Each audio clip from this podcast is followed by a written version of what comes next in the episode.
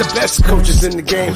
we really ain't playing. We regroup up in the Slack chat where the coaches debrief. We be piecing these puzzles, occupy the chunk of the pie. Ain't no lie when we hit the block. Helmet's casket is top.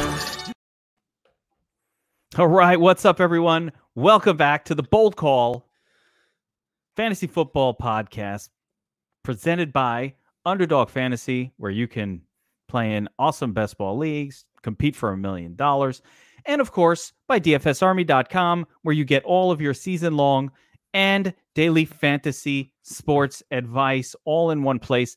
Not generic shit, but real bold calls. That's what we're all about here. You know what the difference is, says between DFS Army, the Bold Call Pod, and your average podcast that you listen to that talks about fantasy football?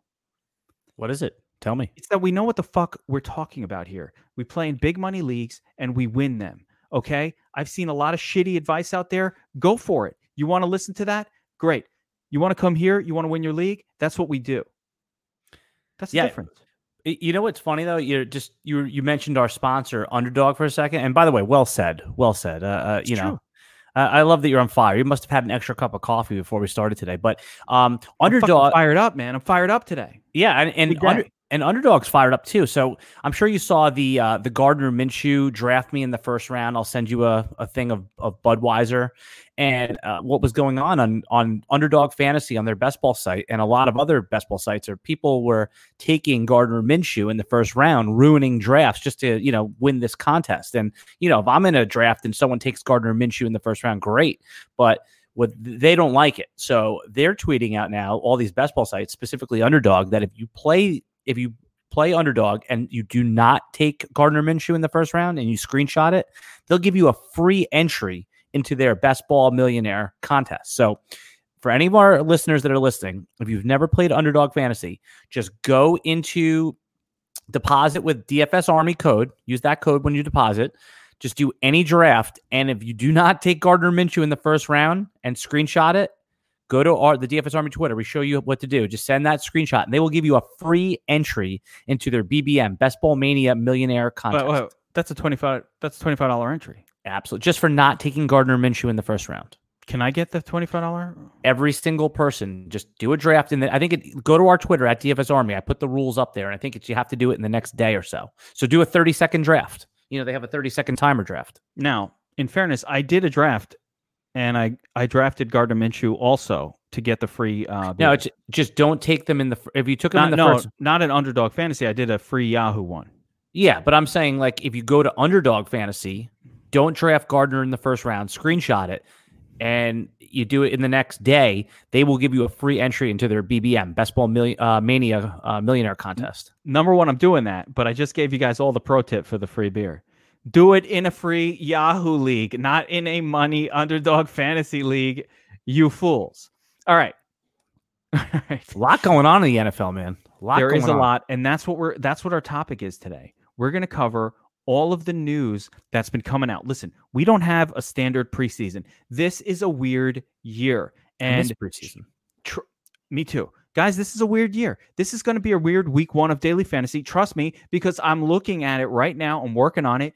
That's what we do here. We're getting prepped for NFL um, daily fantasy season, and it's a weird week one too. Why? Because we haven't seen anything out of these players. We don't know how they're going to look. We don't really hear much out of training camp because there's limited uh, availability of beat reporters in these camps. But we do have some information. So what we're going to focus on today is news nuggets and tidbits and what we can glean from said tidbits. And there are some juicy tidbits. I love juicy tidbits. Ju- I love juicy titty. What? Okay, I love the juicy ones too. Yeah. So, all right. By the way- uh, by the way, I of see- thought, man. I was I thinking see- of uh, s- thinking of a Twitter account I know, Juicy Tidbits, and it has nothing to do with this. Yeah, I see Vincent in the uh, chat, man. Uh, the live chat. Thanks, Vincent. Uh, Magno, he said, uh, you know, nice and complimentary towards us, so we always welcome that. I see Shane's up in there, uh, checking us out right now. Appreciate you. Anyone else in the live chat, get in there, man. We'll uh, we'll try to answer you back. Hey, let's get in there. Shane's in there, just like screenshotting his no um, Gardner Minshew first round underdog. Like right, he's like, oh shit, twenty five dollar free entry, man. I want that. Yep. I mean, what a great way to get people to sign up, right? And use code DFS Army when you sign up. It helps us out. Well, it helps sponsor. They sponsor the pod, and it's nice. And we like to have a sponsor. You know, I like to pay. I like to pay Says for doing this uh, because he just does it out of love most of the time. So that's what's helpful with the sponsor. All right, let's get to it. All right. Let's talk about some tidbits, guys. Now, let's let's just get started. We'll jump right into news items that may affect your draft this season. The first one is Michael Williams, wide receiver, San Diego. Char- are they in San Diego? Los Angeles Chargers? Where the fuck are they? Los Angeles. Las Vegas now. The Chargers, wide receiver, likely to miss week one and maybe further weeks with a shoulder injury. What does that mean for Mike Williams and the rest of the the pieces on the Chargers team? And what do you say, says? I mean, Mike Williams was a guy that you and I were both zeroed in on as one of the best wide receiver fours you can get in fantasy this year. Um, my a couple of my best ball teams are, have taken quite a hit. Uh, Mike Williams is going to be out for a month. That means he'll probably be out for the first at least two weeks of the season, um, likely three, and then it's going to take him a week or two to get back up to it. So, what does this mean for your redraft leagues? Uh, I don't, you know, I, I don't think I could draft him in my standard in my 16 round draft, my 18 round draft. Uh, I'll just pick him up off the waiver, or I just because if you if you draft him and you got to sit on him in a year where there's injuries and coronavirus, you're just going to have to cut him. And if you take him like in the 12th round, you're not going to want to cut him. So I I had him pretty aggressive. I had him up to like wide receiver 32 or something like that in our rankings. But I mean, I basically put him in a place you're not going to get him. I pushed him all the way down to like the 70s. I was not high on Mike Williams anyway. I, I I'm in disagreement with you. I don't have one share of Mike Williams, not one in my best ball leagues, because I don't believe in um, Tyrod Taylor as a quarterback who can deliver touchdown receptions. Yeah, well, uh, you know what it was is that Tyrod Taylor, the one thing he does do well is the deep ball, the jump ball. He does that. Ah, Again, he's not great at it, but he doesn't turn it over. And Tyrell Williams had a thousand yards last year and only two touchdowns. Uh, the year before that, he had ten touchdowns, but only Well, he had know, the good year. He had the good year. I like Mike. He's Williams had two good years. Let, He's had two but good years. but let There's me never- let me clarify. I love Mike Williams as a player. I think the talent is there. I think they haven't used him properly, and I think one day we will see he will have a DeVante Parker like breakout at some point. Yeah, I thought it might be this year, and because that, and and also the price was right. I mean, you didn't have to take him until the tenth round. It really, it was like you know, Very cheap, fine, and he's a, he was a buy for me in Dynasty. But but here's here's the effects are. So let's look at the other effects because you're going to have people running into some other players um, from that team. Now, I don't think this. oh my god! Oh, DFS up north just made one of the funniest. I know these guys. He's killing me. You're killing me.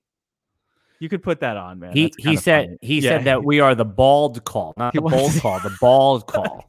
you know, he's so observant that I'm not wearing a hat for one. I got a haircut. I was proud of it. All right. Oh, I, I was it called? I, what was it called? Uh, these guys with their hair, they think that you know, it's it's as Larry David said on the uh, Curb Your Enthusiasm, it's the bald community, the bald community. Uh, uh, hair people, man. I hate them just like I, I hate know. tall people. Tall and hair people are the worst. And right. good looking. I hate good looking people too. Also, And But Josh is all three of those. Josh is good looking. He's got hair. Uh, I don't know if he's tall. I only seen him sitting down on his podcast, but uh, you know, these the, the, we can't catch a break, can we, uh, geek? I have never been a fan of the tall I, Or the good looking, or the good good-looking tall. Hate the good looking. the tall are the worst. All right. I'm a, I'm an anti-tallite. I like it. All right, move Open- on. openly. All right. So, do, do- what does this mean for Keenan Allen? Right? Do I want to? Yeah. Do, do I, I want to? know, I I don't want. Keenan Allen. I No. know. No. To me. no. Listen to me. No. There's been no further Ke- Keenan Allen hater than the Bald Call podcast. We we we do not like Keenan Allen, but it's time to take him in the sixth round. It's You're time. killing me. I listen. We have to be flexible when the circumstances change, and the only veteran wide receiver there. I mean, they literally have Hunter Henry who who can't stay healthy. You know, uh, Joe Reed is the sly. He's a seventh round rookie. It's time to concede that it's um, Keenan Allen is probably has you know without Mike Williams there in the first four weeks is is probably going to be a top 14 wide receiver. So if you want to take him in the sixth round, if you weren't already on him, if you're already on him, then kudos to you. But if you weren't, I know we don't like it and we probably won't do it anyway, but it's time to concede that that might be a good move. I'm I'm staying on the Keenan Allen hate train. I'm with you. I'm staying on it. I don't give a shit. Uh, I don't think that Tyrod Taylor can deliver more than 14 to 16 receptions in a game. And even if Keenan Allen gets, I, I mean, you got to give Ekeler eight or nine of them because I'm on the Ekeler train. So then there's just not enough. It's not. Yeah, I mean- Keenan and his eight yard receptions. No.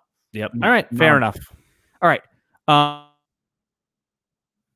all right, that's Mike Williams information. Other items, tidbits. We're going Yep. through the tidbits. Um, Okay, you know, we got up, the, got- the the big item of the day. Let's just cover David Montgomery right away. Oh yeah, that is a big one. David Montgomery carted off the field, looked like um some sort of a gurn injury. What was first it? Gurn? it- well, it what happened was that it uh, it was a non-contact injury, and that those are that's a scary term in football. The non-contact injury, everyone immediately thought Achilles or ACL, and it later found out that it was a groin injury. It's probably still going to be out for a little bit. So, really, the question is, and this is the question I've been answering all day: is what are they going to do? Are they going to sign a, a, a, uh, a free agent? Are they just going to go within? Are they going to try to make a trade? And I don't know what you. I, I mean, I have some definite thoughts on this. Do you want to weigh in first? Let's say David Montgomery's out for a month, so he's going to miss weeks one, two, and three. What do you think the Chicago Bears are going to do?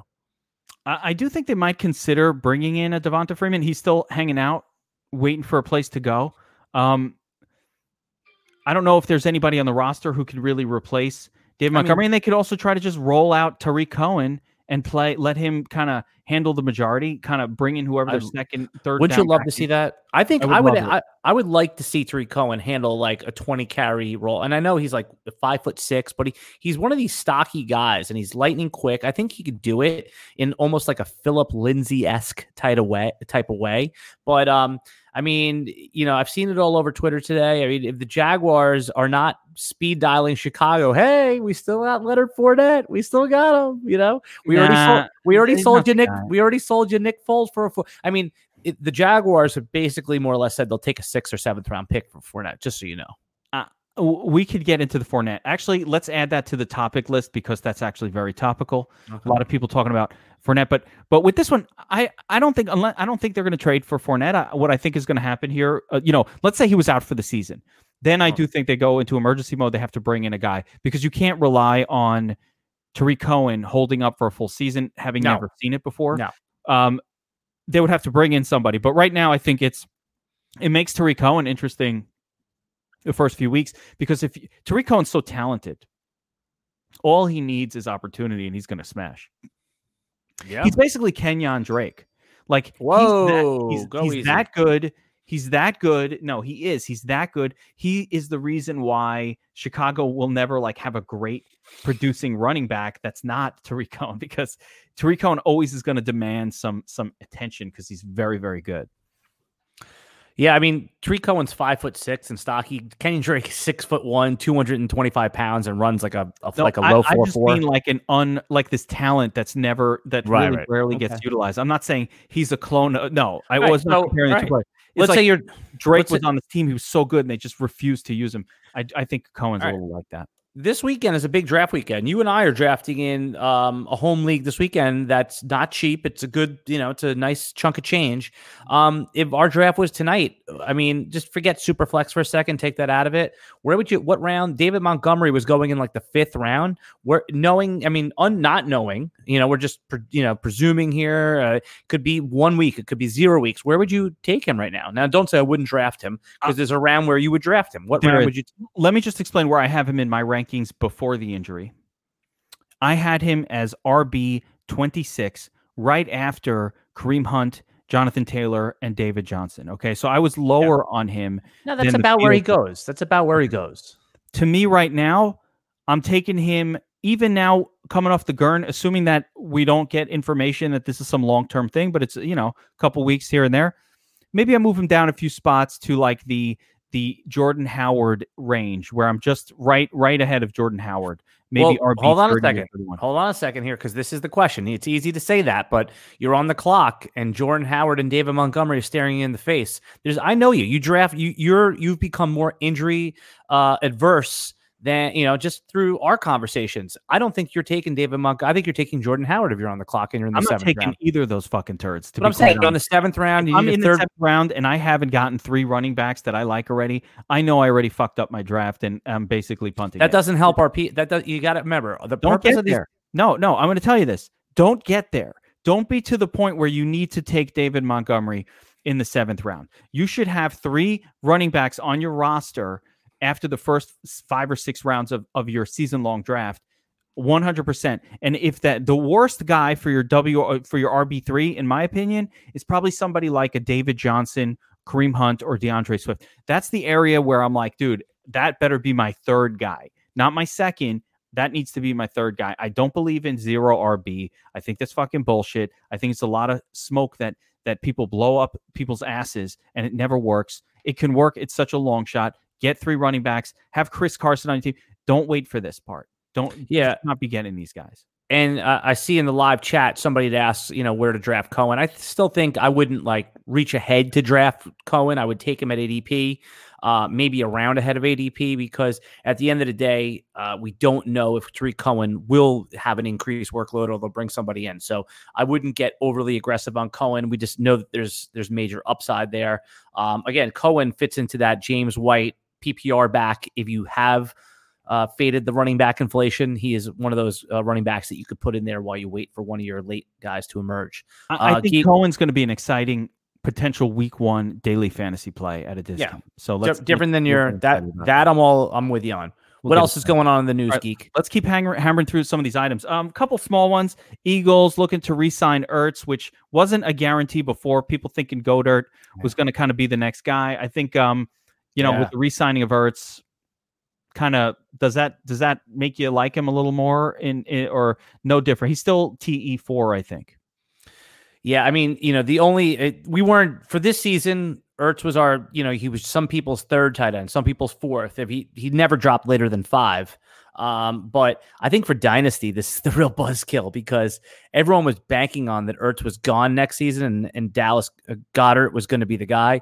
Uh, resigning Ertz for another year just just totally derails the Dallas Goedert train. I'm not saying he can't emerge. I'm just saying, I'm, you know, as a Dallas Goedert owner in a few leagues, I'm a little bummed out. I thought for sure Ertz was uh, going to walk. All right. I'm excited that uh, DFS Up North is in the audience here and listening in because he's going to remember this name. Now, I'm hurt that he called me us the bald calls, but I'm going to forgive it. Embrace he's going to remember this name. Okay. Word out of Arizona mm. is that the guy emerging as the sort of exciting, unexpected player in their offense is tight end Dan Arnold. Love now, it. You, you may remember Dan Arnold from winning us a showdown tournament uh, a couple times last season for the Saints, I believe it was. Maybe yes. it was two years ago. Was it last year? Man, I don't even. Know. No, he was he was on the he. Uh, it's either a midseason trade or he was on Arizona last year. So it was probably two years ago that he was on the. Been two years ago that he won us some showdowns. Dan Arnold one day, and the Dom station was all over him. I, I just remember the name because I always think of like Kevin Arnold and and you know the Wonder Years when I see his name. I always think of Dan as like the brother. Like oh, he's a tight end now.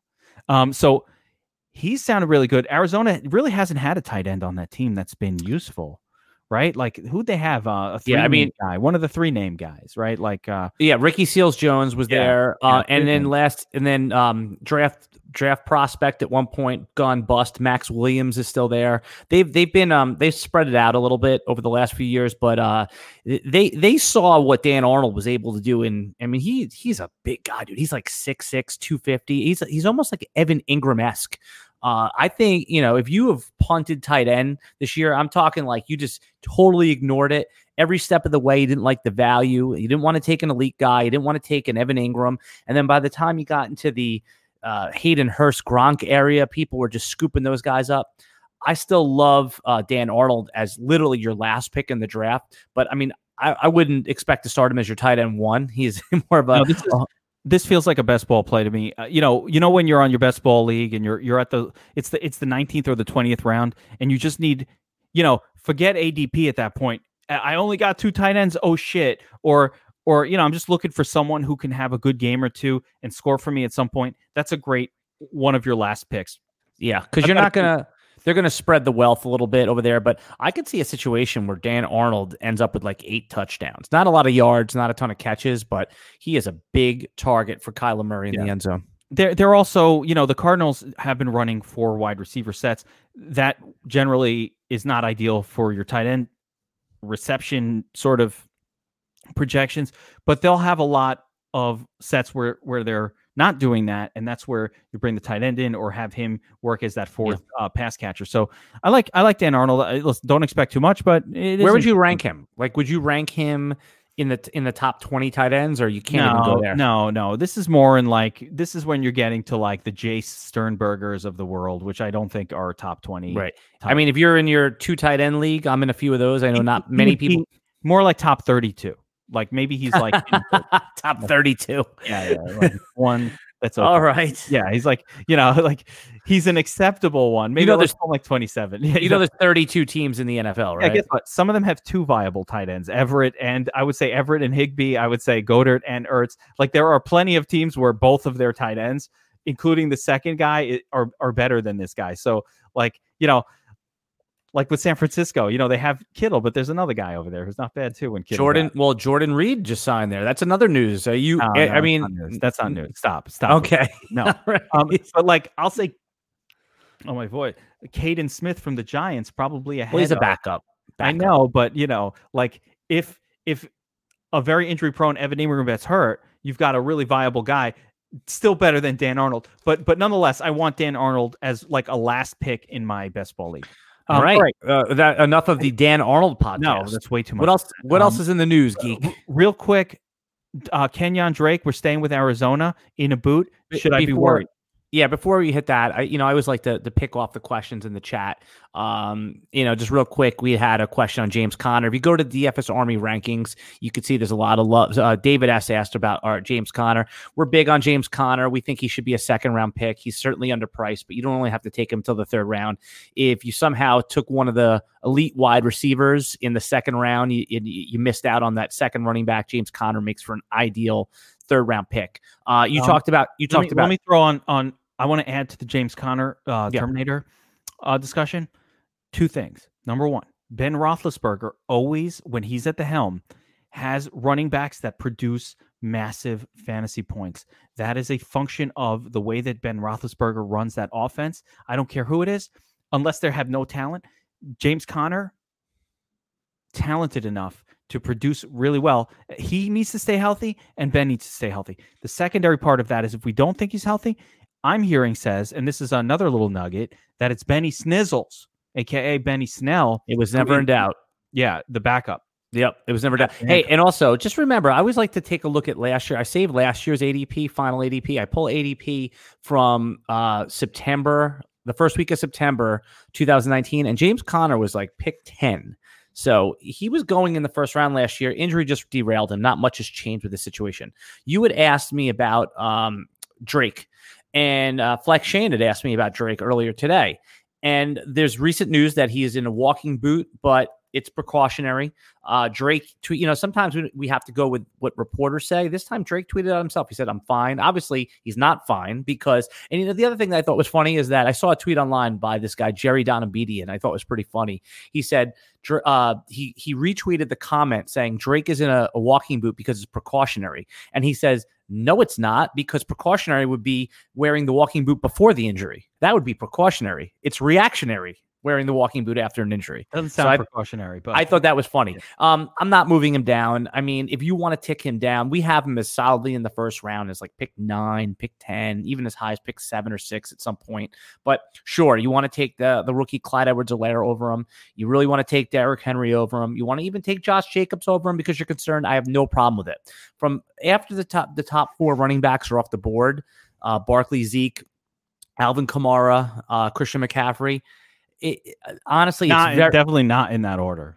no, no, no, no, no. Just you know, those four. But Dalvin Cook on down or Joe, there's a lot you can you can pick. You can find the warts on any of those guys. So if there's any reason to knock a guy down a few slots, go ahead and do it. I have no problem with it. There we go. We, we have great questions coming in from the um from the chat. It's unbelievable. We're not going to get through our regular stuff, but uh Vincent Mag- Magno clearly listens to you because he's asking about Ah. Ozigbo in round 19. like that's such a says take. Like there's no more says take than that. And can I tell you, uh, you know, our fr- friend that's been on the podcast, Byron Lambert, was at Jaguars camp this week, and we can get into this a little bit. And he said Devine Ozigbo, man, he looked amazing. You know, I mean, this is a guy that was on New Orleans. They caught him. Jaguars scooped him up. Uh, he is a slick runner. He's fast. He looks like a like a truck out there. Now he's not. This is not the Devine Zigbo backfield, but he is certainly going to be involved this year, even if it's five, seven carries a game. To me, if you're taking Devine, you're hoping that the actual trade or getting rid of Fournette thing happens. Right. Like if that doesn't happen, that's a gamble on that. Like or an if not, injury. he's going to be shit. Yeah, he's going to be shit. Um, Right. Ken is asking about Guyton, who I'm assuming is a backup wide receiver for the Chargers, and uh, with Mike Williams gone, does he have? Mike Williams is not gone. He's just out for a few weeks. And no, the wide receiver corps in San Diego is not something you want a piece of. Again, it's Tyrod Taylor. He does not throw a lot of passes. He just doesn't. He will not throw it more than 20 times in a game. He just won't. Right. So there's no point in that. Um, all right, let me let me continue through our list of of to do here. So we're not worried about Drake. Boot. It's all like I precautionary, said, even the- though it's reactionary, but it's precautionary. Doesn't that wasn't that a great tweet? Yeah, no, no, it's not sense. precautionary. It had you put it on after an injury. I thought that was Yeah. brilliant. All right, Chris Carson back at practice. Looks all scary. He's got the Q tag, but he's back at practice doing his thing. No one likes Chris Carson, but Chris Carson's just like Yeah. 25 carries a game guy. Like, why doesn't anybody like him? And should we get back on the Chris Carson bandwagon? And is he really a better player than Carlos Hyde? He seems like the same guy. So uh, Matthew Berry takes a lot of flack for being like the McDonald's of the fantasy football industry, but I respect this guy. I really do. I, I have. I think Matthew Berry is really smart and Stop sucking up, man. Uh, no, I'm up. again. I I ha- I understand why people you know take shots at him. He's the top guy. You know, I mean, he's the most popular guy He's on ESPN. But and, and he, I I truly believe he. And I'm going to say this, you know, cautiously that he dumbs it down to have broad appeal. But he's so smart. Like when he really talks fantasy with some of these fantasy guys, like I heard him on, um, I, I've heard him on a couple podcasts. He's he impresses me. And he said something the other day about Chris Carson. I was off Chris Carson. I was totally not even thinking about him in drafts. And he Matthew Berry talked about how he likes Chris Carson as a second round pick, 23rd player overall. And he said that there's only two running backs over the last two years that have totaled 1,100 yards and nine touchdowns in both years. Chris Carson's one and Zeke Elliott's the other.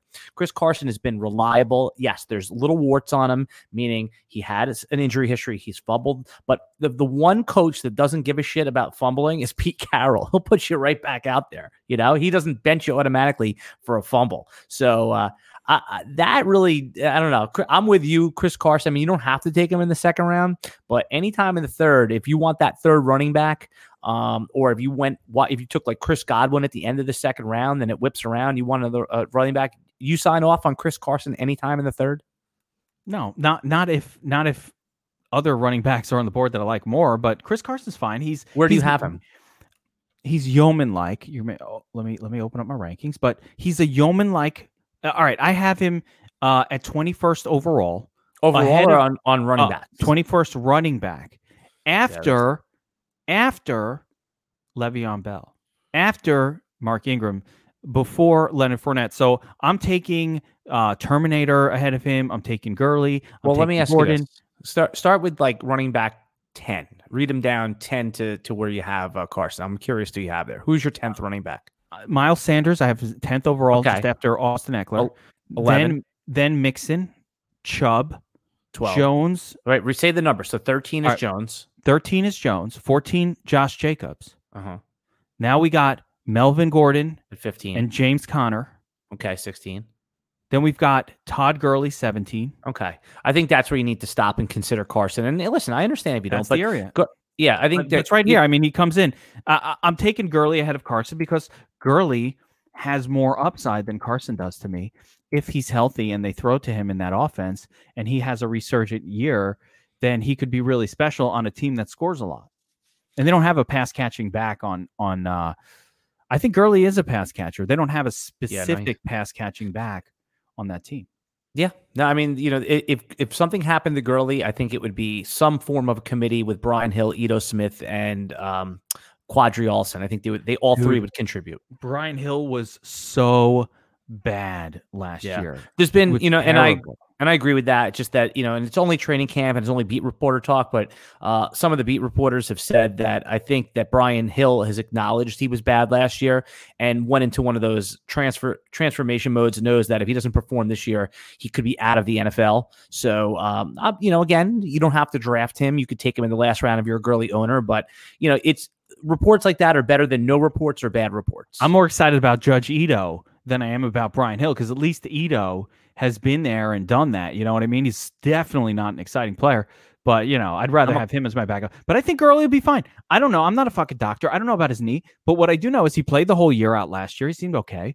And you know, if he's got a degenerative condition, I'm just going to hope that it doesn't hit this year. But for as long as he's on the field and he's healthy, I think uh, Gurley is going to be uh, better than these other guys. Chris Carson's upside. I've I've watched him his maximum potential is about 21, 22 points. He needs to score the touchdown. He needs to get 100 yards with a bonus.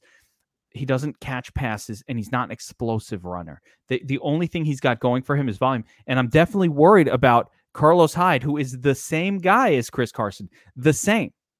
Exactly.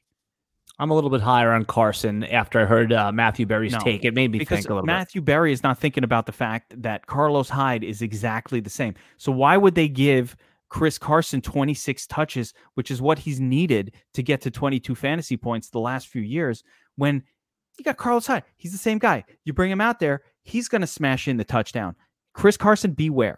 That's what I, am saying. I think that Carlos Hyde could have been more of a signing that was an indictment on the depth. Rashaad Penny is going to start the year on pop, so they needed somebody there. And the other the other guy they drafted, and I think it was like the fifth, fourth or fifth round of the rookie draft of the uh, NFL draft, was DJ Dallas.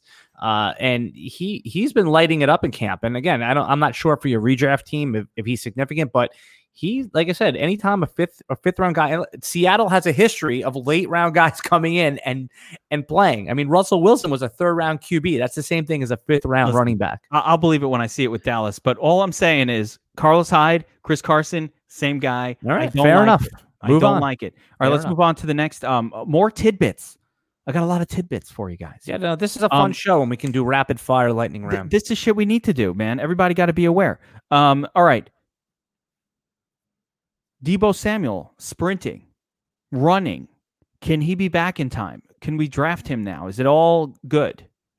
Yeah, I mean, this is this is a golden rule of mine is that you're going to incur so many injuries in fantasy football during the year that I don't want to walk into one. I don't want to start my draft with one. Now, obviously, unless I'm getting an extreme discount. I'm You're talking a pretty good discount right now on Deebo. I mean, where it, he was going in like the sev- sixth, seventh round before the injury. Hold up, was, hold up. I got to do my first one of the year. Deebo, That's my bike, punk. There you go. Thank you. Yeah, I mean, what round would you take him in? The thirteenth? I mean, fourteenth? Like, where are you take? To me, let I'm not me, drafting me, a guy like that. Here, let me. I, I, would draft him in the thirteenth, fourteenth round, but I would sure. definitely draft him. Um, definitely there. In best ball, I don't want injured players. And the reason I don't take a guy like Deebo in best ball is I need my player scoring every single week. It's a cumulative score. A guy coming back week 10 doesn't help me week one when he's not scoring. I need a cumulative score. Um, but in my season long, if it's the 10th round, no one wants Deebo. He's hurt right now. 11th round, and he's sprinting out there. I mean, it's still we're still very eh, eh, just sprinting. We're close to the start of the season. It's not. I'd rather be him out there catching passes, practicing with the team fully. If that's not the case right now, he's just out there running around. We could still be looking at another four, five, six week, seven week timetable. I don't like it. 12th round, sure, but definitely not anywhere where you're drafting a starter. Um, uh, same note. So I'm going to answer Ken's question. What about Aiyuk? Aiyuk, first round draft pick, dude. Great. He's, hurt. He's banged up too, you know. He is banged up too. Yeah. But I'm going to tell as a general rule this season for everybody be careful with the rookies, especially rookie pass catchers.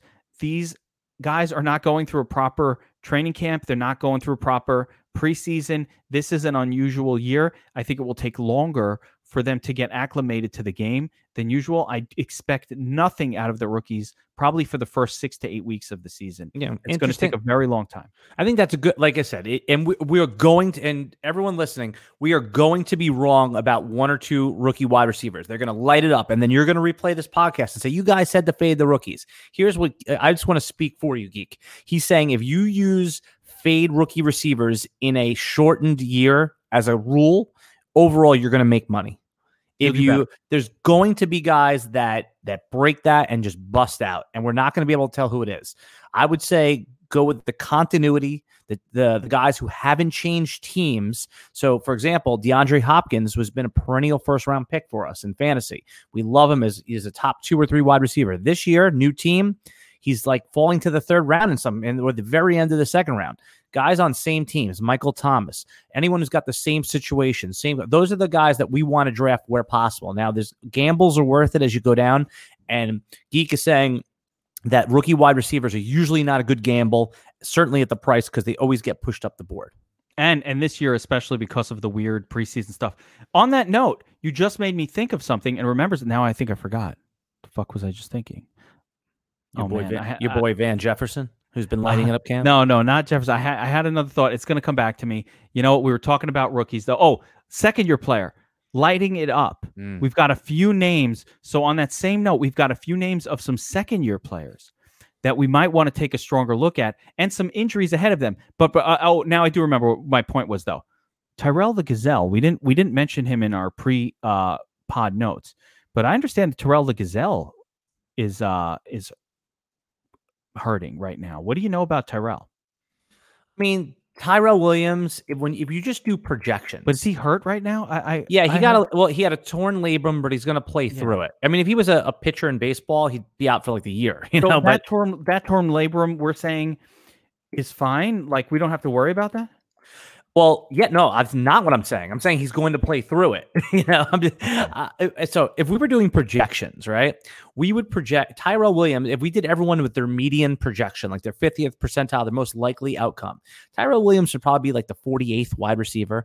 But if you look at my cheat sheet, Tyrell Williams is going to be like the 80th receiver because even his stats, if they add up to like 800 yards and five TDs, you'll never play him. You'll never want to play him, and you'll never be able to predict when that game where he has 100 yards and a TD.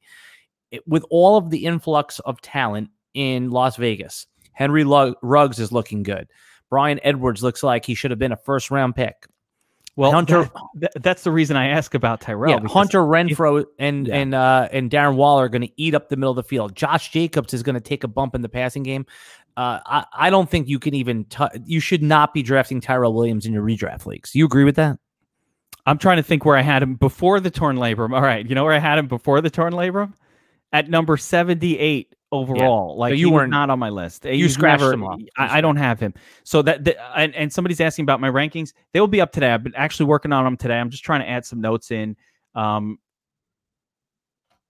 He'll get have it him- all cleaned up. They'll be on the draft kit by the end of the day. Geek will have his so ranking- busy. He'll have his rankings up by Yeah. week three of the NFL season. they take a while, but me and says also consult a lot on all of the rankings. So yeah, there's a no, lot Geek's of there's Geek's rankings in, ha- in, in sorry. Rankings.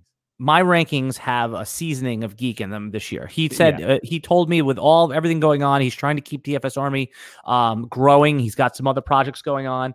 Um, what I did was I put together my rankings and then I let him pepper them a little bit, so they are like a combination of our of our. uh, they're a mind meld of our thoughts. But I do have my solo rankings here in front of me. So so uh, you know I just haven't put them on the draft kit yet because I've been adding notes. I, I like I, I like my notes more than I like where I rank players a lot of the time. I, I just do.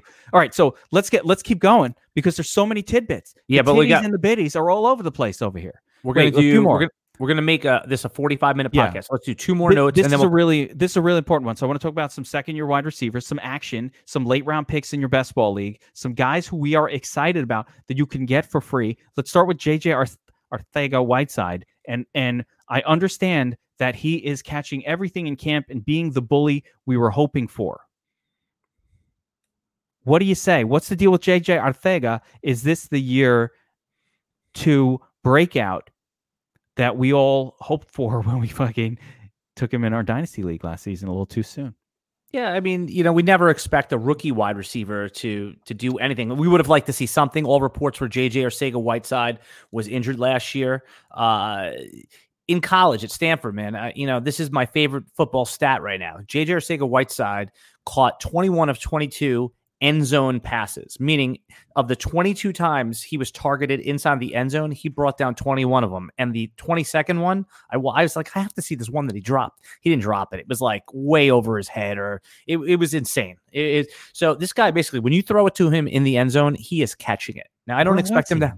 Where was that guy last year? They had no wide receivers. Yeah, no I think I think he was injured. And remember, this is Hassan Whiteside's, uh, you know, it was his nephew, his son? I don't know what it is, but he's uh, related to the basketball player. So he has that box out move where he's able to square his body and bring down touchdowns. I think JJ Arcega Whiteside is. You know, my original comp for him, I looked back at my notes from last year was Vincent Jackson. I'm I, I'm not so sure I'm willing to to stay with that comp because I haven't seen the athleticism yet.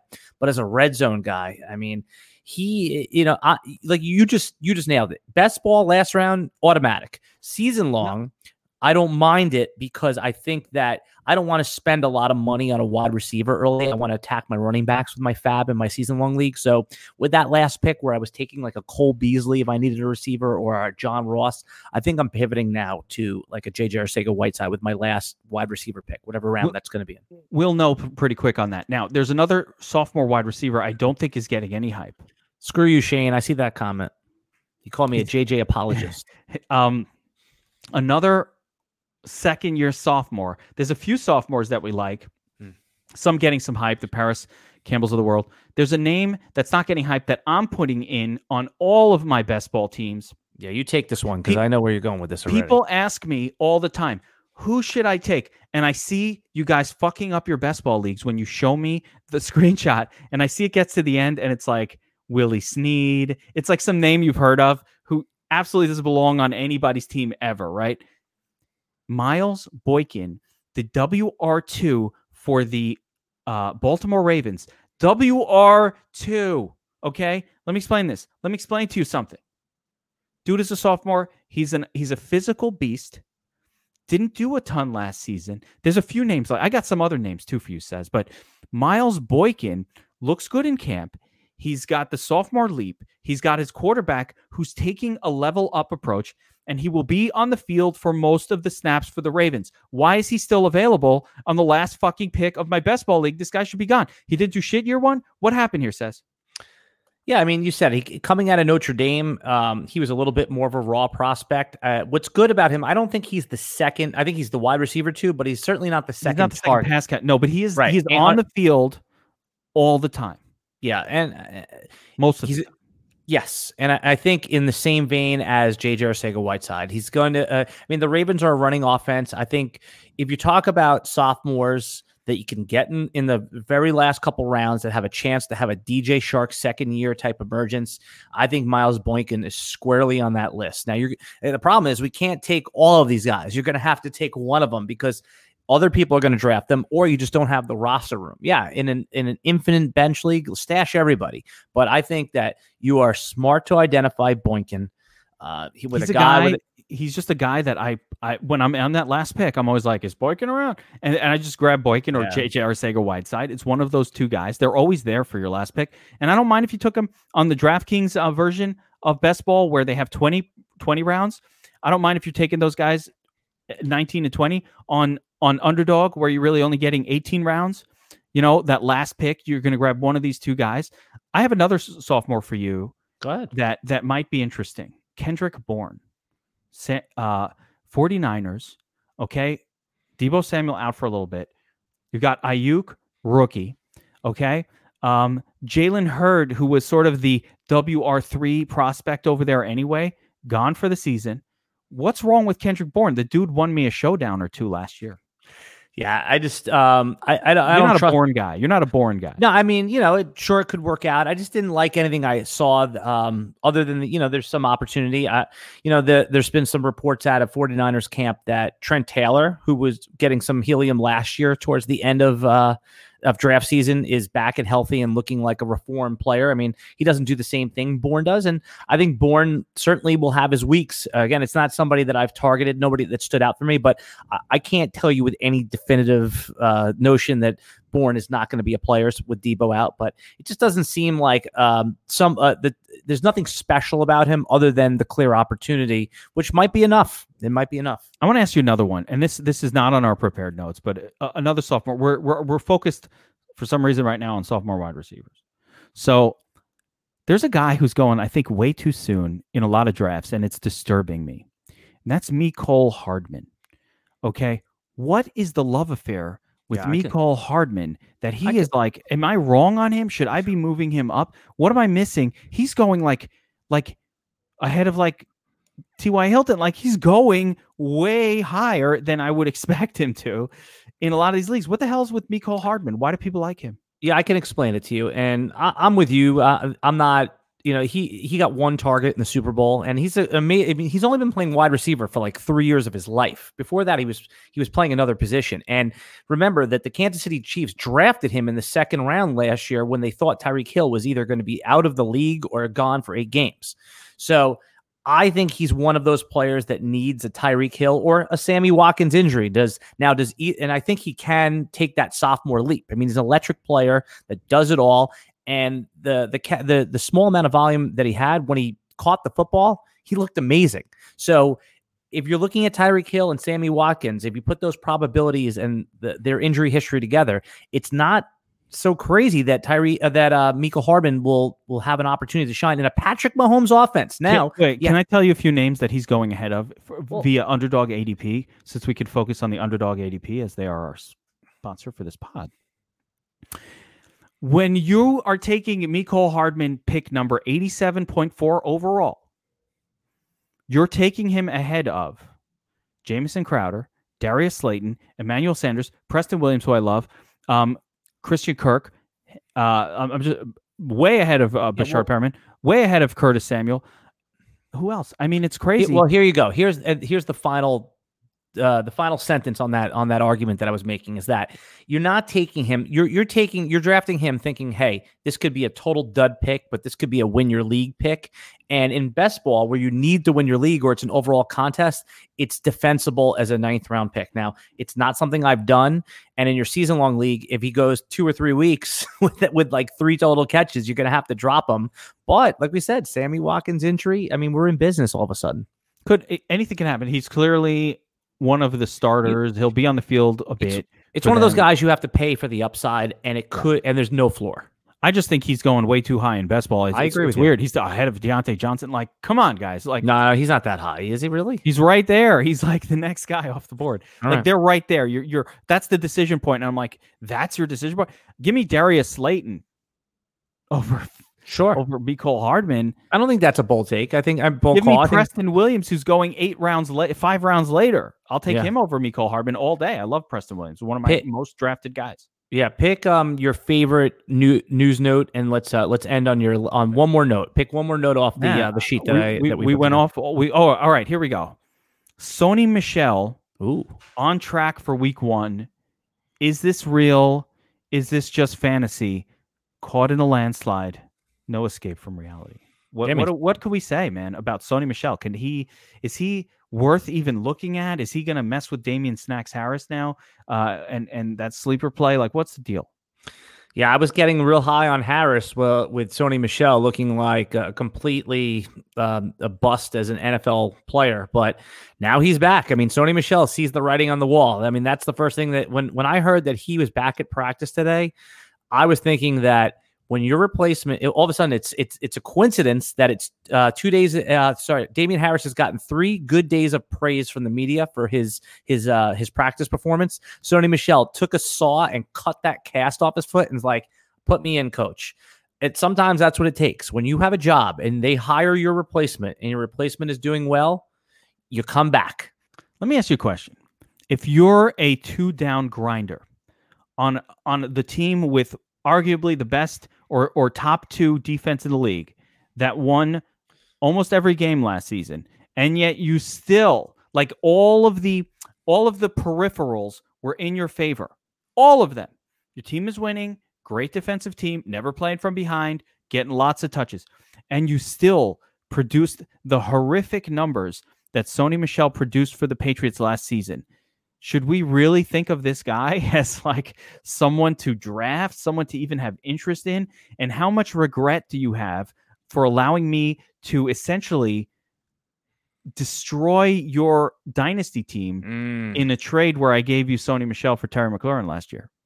Yeah, I mean, I thought I was looking good when that trade happened because McLaurin had uh, two down weeks and Sony Michel had a three touchdown game against the Jets. So I thought I was in a good spot there. And obviously, um, you know, that gamble did not pay off. So the, the, yeah, the regret the regrets are palpable, and you're now just hoping that Sony Michel is something, so you don't have Yeah, to feel I mean, about that trade. So I'm just hoping he's not a cut at this point, you know. uh, no, so for redraft, for redraft, it's funny. Back in March, uh, I I written a little article, and I on this podcast I said that Sony Michel was my favorite value in the entire draft as an eighth round starter, uh, meaning like as an eighth round pick in your in your best ball drafts. But can and we now- agree that I was screaming no, no, no at that point as well? Well, you were saying no, no, no, but for you weren't, but not for the wrong reasons. I mean, he wasn't injured. Now he he was in. He had surgery in May. That's why I was off it. I thought a healthy Sony in a run first Jarrett Stidham offense was a lock to be a top 24 running back, and you were having to take him at running back 40. I, I just thought like the value was there. If it didn't work out, you cut him. Um, I- you know, I still believe that was sound logic, but obviously I proved it proved that was wrong. Yeah, I mean, I'm not drafting Sony Michel, and I'm I'm loving the price on Damien Harris. If it gets past the 10th round, I'm out. Uh, 11th round, Damien Harris is my RB4, RB5. I'm perfectly happy with it just in case he's a player. All right, let me let me uh, g- give a couple of important notes, and then I want you to talk about underdog fantasy Sure. uh, for everybody, guys. If you like the Bold Calls Pod, if you like winning your fantasy leagues, if you like what we have to say, if you don't like what we have to say, if you think we're a couple of bald assholes, I don't care. Like Bald asshole. What I- the? listen, I don't care what they think. Like and subscribe to the channel. Write your hate into the comment section below if that's what you feel. If you if you uh we'd also love to hear if you have a sleeper or you have a player that you're really into or or uh, a tidbit that could help us and we'll mention it on our next podcast. So go to the whatever you're listening to this on Podbean, Stitcher, Snitcher, uh, Pony Express, Apple. your sister's ass, whatever it is, YouTube. Like and subscribe to the channel. It really helps us get the word out. It helps people see this podcast. That's important to us. That's why we do it. We need to know you're out there. Please do that for me. Hit a like button. Hit subscribe if you like what we do. Hit the notification so you could be with us, not just for the Bold Call Fantasy Football Pod, but all NFL season long. All of my pods, you get a notification. Me and says when we do stuff together, the waiver wire, the Geeks Vegas lines, all our good stuff. You've got to like and subscribe so you find out. And of course, get signed up to DFS Army as a VIP. You can get our full draft kit. You can get Sez's rankings, my rankings, all the breakdowns. On top of that, all VIP subscribers, everybody who signs up for DFS Army right now is getting access to my man, the Burns book, Shark Autopsy How to Win the DraftKings Millie Maker. We have our resident engineer and math genius, Burns himself, who has multiple top 20. Um, top 20. Do you know how hard it is to finish top 20 in the Millie Maker, especially when you only put in 20 or 30 lineups like Burns does? It's impossible. He's got a top seven last year, multiple, multiple wins. He's got a mathematical formula for putting teams together for this. You got to read this book. It's called The Shark Ops Autopsy. It's available to all DFS Army VIP subscribers. If you are currently watching this and you're currently a DFS Army VIP, you know what we do for you? We say, too bad, you're already signed up. You don't get it. Just kidding. You have access to it also. Go to the homepage of the site, click on the Shark Aut- Autopsy book. It's there for you. Please read it. Um, I want to also let everybody know again, but uh, again, I will be coming out with a series of, and I'm basically redoing my series from last season of prep um, for DFS NFL podcast. We're going to talk about strategy. We're going to talk about cash games. We're going to talk about correlation, how to do it. I'm going to do a full blast domination station tutorial, how to set up the dom station to attack the Millie Maker win, use Burns' system, use our tools. Going to put it all together. It's going to be a great season. Now says, tell us about Underdog Fantasy. Yeah, I mean, if did you you remember Geek? You remember the draft play draft app from last year? You remember that app, right? We put Yes. all our best balls in there. So they're um their their former CEO who sold the company to uh, FanDuel, then it got dissolved. He started a new best ball uh, app that's amazing. It's called Underdog Fantasy. Uh, say hello to your new favorite place to play fantasy football for real money, Underdog Fantasy. With Underdog, all you need to do is the fun part draft. Forget about injuries, trades, waivers, and setting lineups. Just set it, forget it, and wait for the winnings to come in. This year, Underdog has a $1 million tournament. That's right. Just draft the best team, and you have a shot at $1 million in prizes. Sign up for Underdog today and enter the Best Ball Mania, the BBM, for a chance to win a million bucks in prizes at underdogfantasy.com or searching for Underdog Fantasy in your app store. Be sure to use the code DFS Army when you make your first deposit. How did I do there? I practiced that today. Did that sound good? That wasn't too bad, man. All right. that sounded radio ready. More importantly than all that is that after you sign up and you do your first draft, apparently, if you screenshot your non Gardner Minshew lineup, Yep. you just send it to them. They give you a ticket for a $25 entry to that Best Ball tournament. I also want to tell everybody this. This is very important. Do not exclusively focus on the tournament. I want you to play best ball leagues To try to win using the league, information. Yeah. Because it's a harsh thing to judge yourself by if you could win a tournament. You first win your league, you just get That's into the advice. tournament. It's it's really harsh, and then you feel shitty about yourself. You know when I feel good? I don't even give a fuck. I, I'm in a league for fifty bucks, and the top prize is two hundred fifty dollars. And then at the end of the season, I win that two fifty. I'm like, I'm fucking good at this, right? That's what I did to to draft last year. I wish it was still around. Now I'm going to do it on Underdog Fantasy this year. I kept on taking down those two fifties.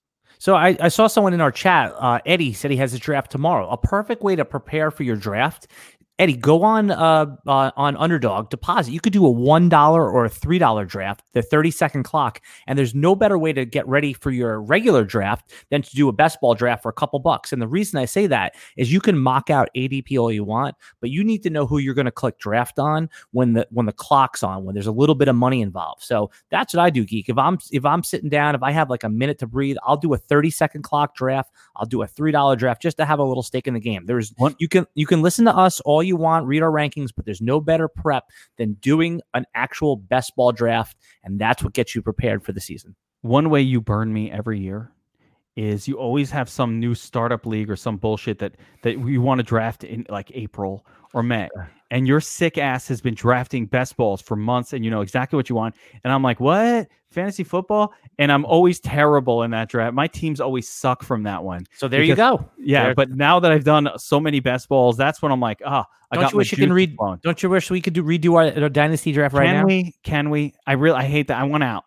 I hate my team. I want Well, out. The good news is the good news is you're. I- I still think you have it, just in case things go wrong for you in that league. I think you have some good sell off players, but I, I still think I like your team. I still I like want it. out. I want to redo. I want to redo it. You need I- Tyler I- Boyd to come through. All right, man. All right, guys, that's it for this one. We will be back again soon. I believe Sunday there's a live uh, Yeah. broadcast scheduled, Yeah, and gonna. we'll be back again uh, after that. We're going to keep updating on all of the news, all the stuff. Our our rankings are live. Mine will be there tonight, guys. I know. I'm sorry that you didn't get my notes up until now.